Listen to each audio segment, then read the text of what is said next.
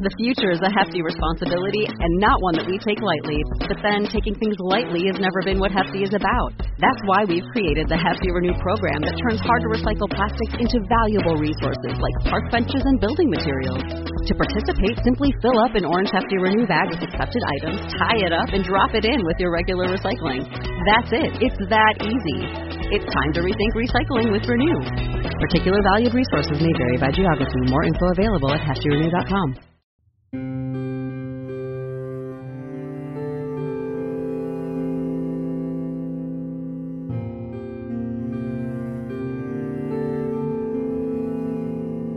Everyone has heard stories about little kids and their imaginary friends.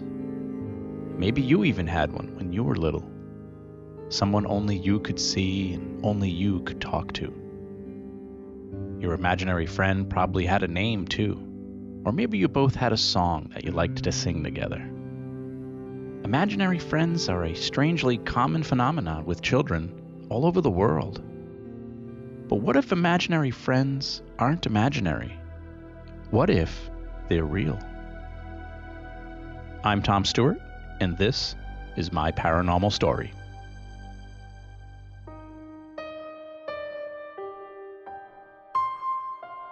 Before I start this episode, I want to thank you for listening. And if you really like my stories and would like to show your support, you can buy me a coffee. Just go to the website, buymeacoffee.com slash myparanormal and you can literally buy me a coffee. And hopefully, the caffeine will help me with making more episodes real soon. Thanks again for your support.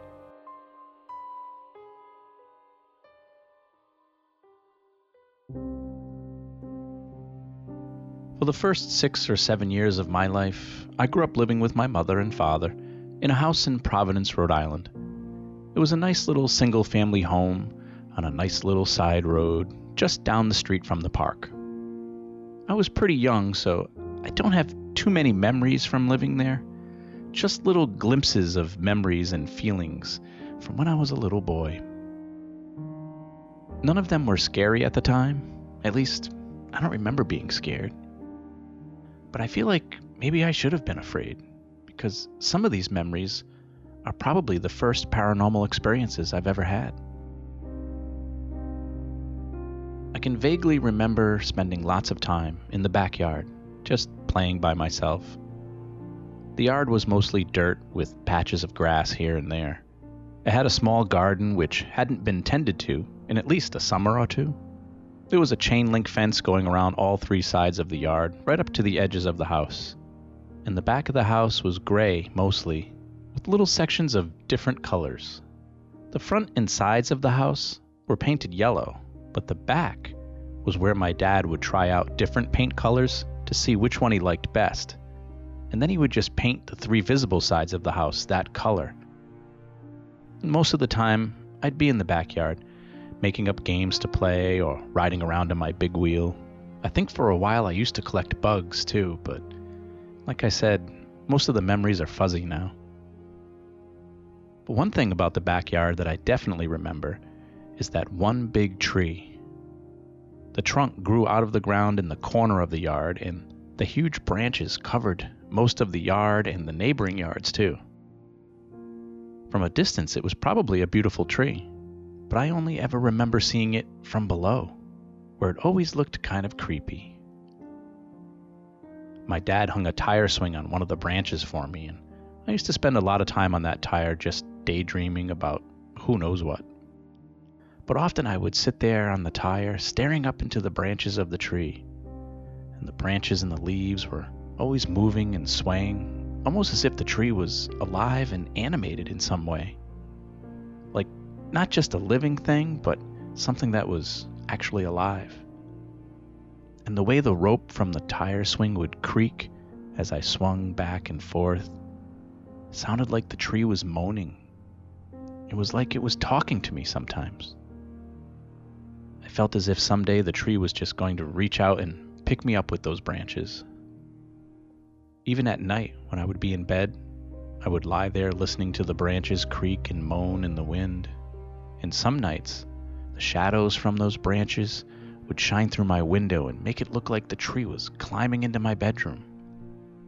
Whenever I watch the movie Poltergeist and I see the scene where the tree crashes through the window and takes Robbie, it brings me back to being a little kid in my bedroom and thinking about that tree that I had in my backyard, too.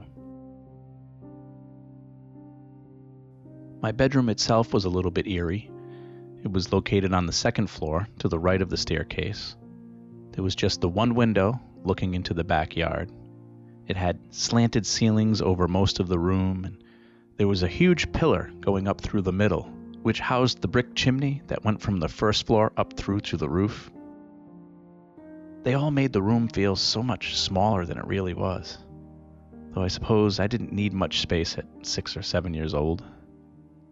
I had a small kid's bed, a small bureau for my clothes, a toy box, and probably a bunch of other toys and kids' stuff lying around. But one thing I don't remember, though, is any colors. As hard as I try, I can't recall what color the wallpaper was or if I had a rug with any designs on it. The only color I can remember is the small white door in the far wall.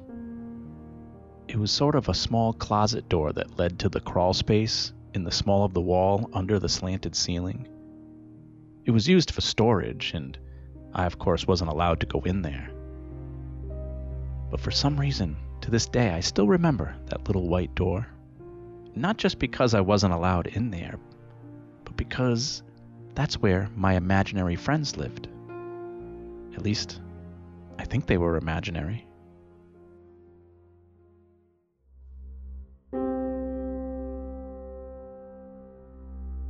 Children all over the world seem to have imaginary friends. Experts say at least one third of all children will claim to have an imaginary friend. And that's just the ones who tell us about them.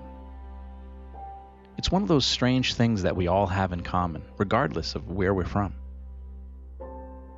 Are they just figments of our young imagination, or is there more to it?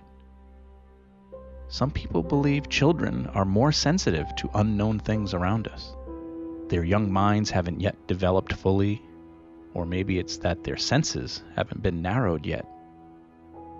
Perhaps a young, innocent mind is what is required to see the invisible things that exist all around us. And for several generations now, if not further back, there have been thousands and thousands of stories about children claiming to have imaginary friends. Friends who suddenly teach them words and phrases that they couldn't have learned anywhere else.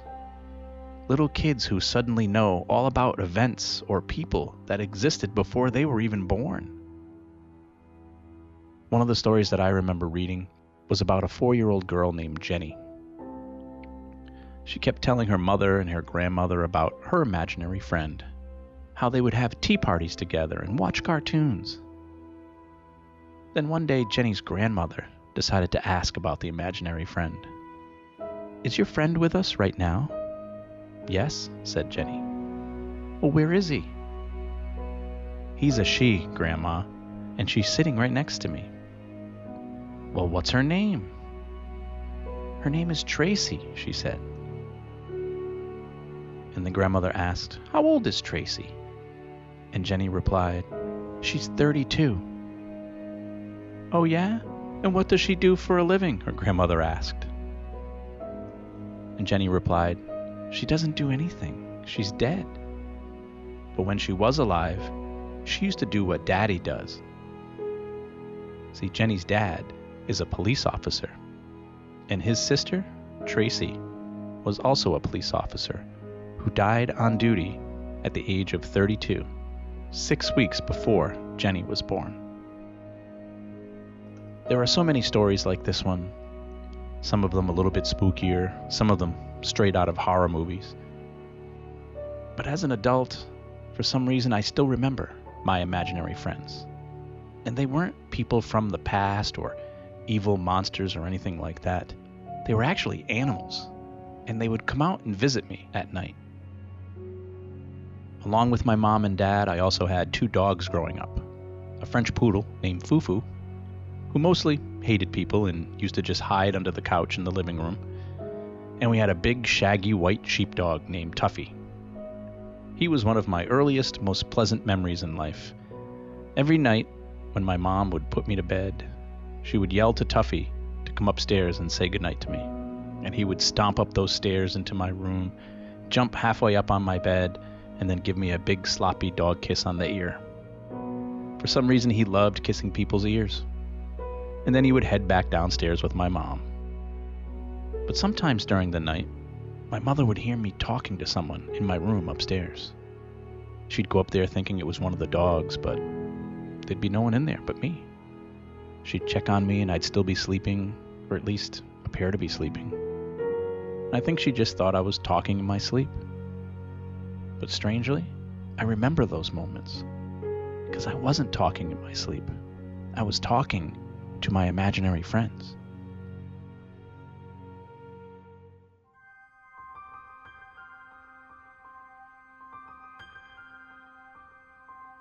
Now, like I said, I don't remember many colors from my bedroom. But strangely enough, I vividly remember the imaginary animals and how colorful they all were. They would be floating around my room and over my bed red ones, blue ones, green, yellow, purple. They wouldn't always be there, and sometimes it would only be one or two of them. But when they showed up, I would sit up, talking and laughing with them. They were all shaped like strange animals, much larger than typical stuffed animals, but nothing like any kind of a real life animal. They were just these strange, colorful creatures that would come out of the little white door on the wall and visit me at night.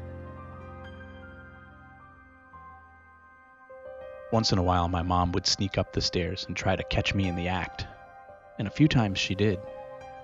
She would ask me, Who are you talking to? And I'd say, To my animal friends. She would look around to see if the dogs were there or if there was a stuffed animal on my bed, but there'd be nothing. So, to get me to go back to sleep, she'd literally tell my imaginary animal friends to call it a night. Tommy needs to sleep. All you animals have got to get out of here. And then she'd close the door. The animals would leave one by one, and I'd go back to sleep. They never scared me. I don't think they even meant to harm anyone. But they did get me in trouble a few times. Quite often, my mom or dad would come into my bedroom and would see the small white door was open a crack, and they'd get mad at me for opening it. And I'd tell them every time it wasn't me, it was the animals. But they never believed me. And I couldn't even open the door if I wanted to. I can specifically remember the door had a really tough spring like lever on it that you had to squeeze really hard in order for it to open, and my little hands were never strong enough to do it. One morning, really early in the morning, before my mom or dad had gotten up, I remember sneaking out of my bedroom and down the stairs into the kitchen to make breakfast for my animal friends. But I wasn't planning on toast or cereal. I wanted to cook something for them. But I couldn't even reach the stove, let alone know how to cook anything. But for some reason, I was determined. I don't remember if it was them telling me to do it or just me being a hospitable six year old boy. But I took out several pots and pans and filled them with water and food from the fridge, just like I'd seen my mom do it a thousand times. I pulled a dining room chair up to the stove, climbed up, and put all the pots and pans on the stove, and turned on all the burners. And I stood there, on the chair, in my pajamas, thinking I was cooking breakfast for my friends. But then suddenly I slipped and knocked over one of the pots. Boiling hot water spilled everywhere, and the pot landed on the floor and burned a hole in the linoleum. Course, my parents heard the loud bang and rushed downstairs to the horror of their only child, inches away from burning himself with hot water and minutes away from burning the house down. They quickly got me out of there, shut off the stove, and cleaned up the mess. When they asked me what I was doing, I told them the truth. I was making breakfast for my friends. Not too long after that, we ended up moving. My mother and father divorced when I was about seven, and I went to live with my mom in an apartment in Pawtucket, Rhode Island. And that was the last I ever saw of my imaginary friends. But to this day, as an adult, I can still remember what they look like. I still remember the creepy tree creaking out back, and I still remember that hole I burned into the kitchen floor. None of it seemed imaginary. It all seemed very real to me.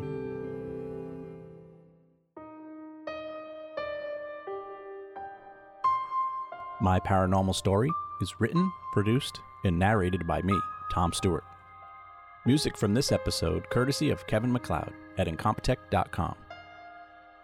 If you enjoy my stories and would like to support the podcast, you can go to buymeacoffee.com slash myparanormal or just click on the donate button on my website at myparanormalstory.com. I also have t-shirts and coffee mugs for sale. Unfortunately, podcasts cost money and your support helps me keep this podcast running. So thank you for your support. Please don't forget to subscribe so you'll know when I've added new episodes. And feel free to follow me on Facebook and Instagram. Just search for My Paranormal Story. If you have a podcast and you'd like to have me as a guest, or if you would like to ask me a question or tell me your paranormal story, you can email me at myparanormalstorypodcast at gmail.com. Thanks for listening. I'm Tom Stewart, and this is my paranormal story.